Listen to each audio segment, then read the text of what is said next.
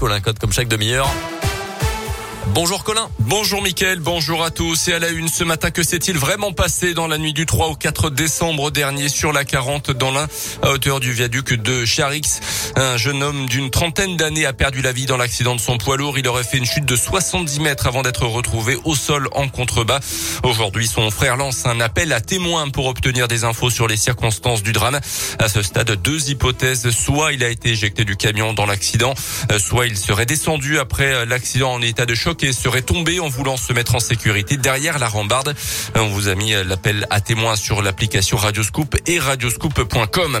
Les élus écolos de Ferney-Voltaire opposaient un projet de centre commercial sur la commune, soixante mille mètres carrés de surface. Des commerces, des restaurants, des activités culturelles et de loisirs sont prévus. Les Verts craignent que cela ne mette en danger les commerçants du centre-ville et souhaitent aussi un projet compatible avec les aspirations de la population. Un rassemblement est prévu ce samedi après-midi devant la mairie. Attention à cet épisode de pollution en cours si vous vous rendez dans l'agglomération lyonnaise. Aujourd'hui, la circulation différenciée mise en place à Lyon, Caluire et Villeurbanne. Les véhicules autorisés à circuler sont ceux affichant une vignette critère de classe zéro à trois.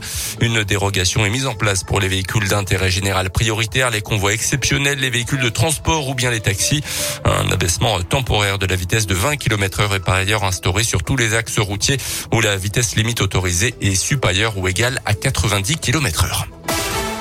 Ces entreprises locales innovent contre le Covid. Cette semaine, on vous présente cinq sociétés d'Auvergne-Rhône-Alpes. Leur particularité, la crise sanitaire leur a donné de bonnes idées. Troisième épisode aujourd'hui avec Lode Protect. Cette entreprise basée près de Lyon a inventé une lumière qui désinfecte l'air. La technologie s'appelle Lode Air, L O D comme lumière ou désinfection. Le principe est simple, l'air est aspiré dans un conduit pour y être purifié à l'intérieur de la lampe par des rayons U V. Qui tue les virus et notamment le fameux Covid. Les détails avec Olivier Moyen, le P D G de Lode Protect.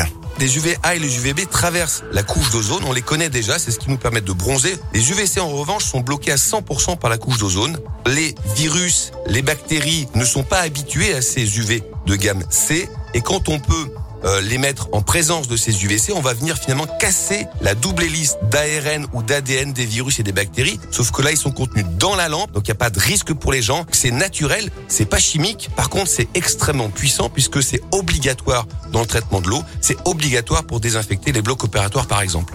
La lumière est produite par des lampes de type L E D, elle utilise donc peu d'énergie, plus de dix mille commandes ont déjà été faites, dix mille autres sont en cours de réalisation.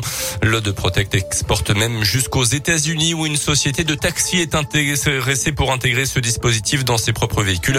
Plus d'infos sur notre site radioscoop point com et l'application Radioscoop également. Les sports avec le basket et la J L Bourg veut absolument continuer sur sa bonne dynamique face aux Slovènes de Ljubljana ce soir en Eurocoupe. Les Bressans restent sur deux victoires consécutives à Venise justement et en championnat contre Cholet le week-end dernier. C'est à partir de vingt heures à Equinox, coup d'envoi du match.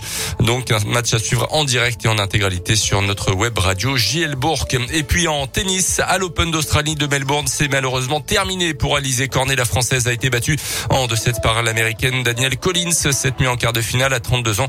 C'était la première fois que la Niçoise atteignait ce niveau dans un tournoi aussi important. sept heures trente-quatre, merci beaucoup Colin Cotte. L'actu en continu, radioscoop point com et appli mobile. Dans un instant,